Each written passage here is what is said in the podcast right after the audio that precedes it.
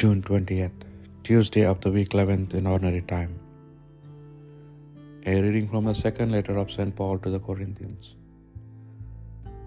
Now, here, brothers, is the news of the grace of God, which was given in the churches in Macedonia, and of how, throughout great trials by suffering, the constant cheerfulness and the intense poverty have overflowed in a wealth of generosity.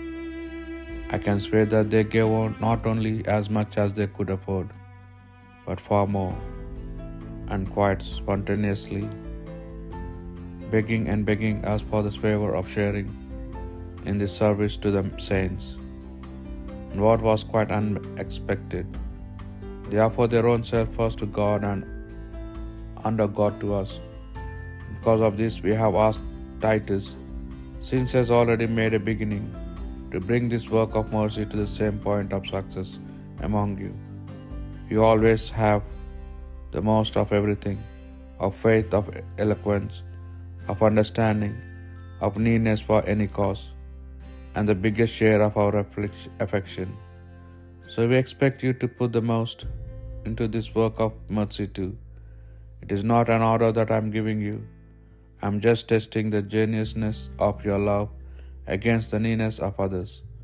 Remember how generous the Lord Jesus was. He was rich, but he became poor for your sake, to make you rich out of his poverty.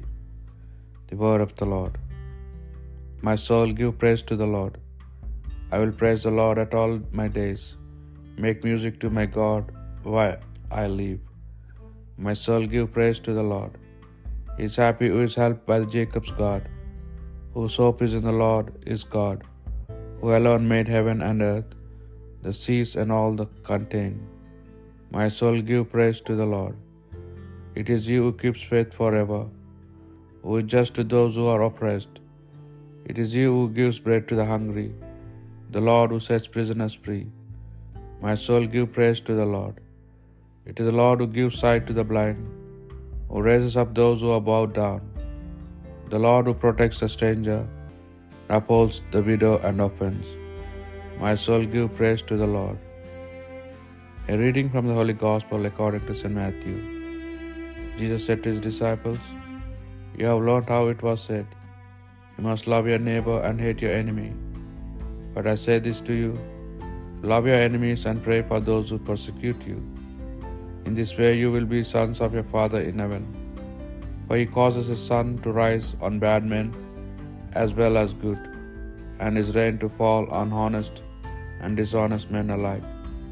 For if you love those who love you, what right have you to claim any credit? Even the tax collectors do as much, do they not? And if you save your greetings for your brothers, are you doing anything exceptional? Even the pagans do as much, do they not?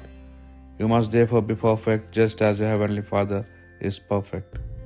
The Gospel of the Lord.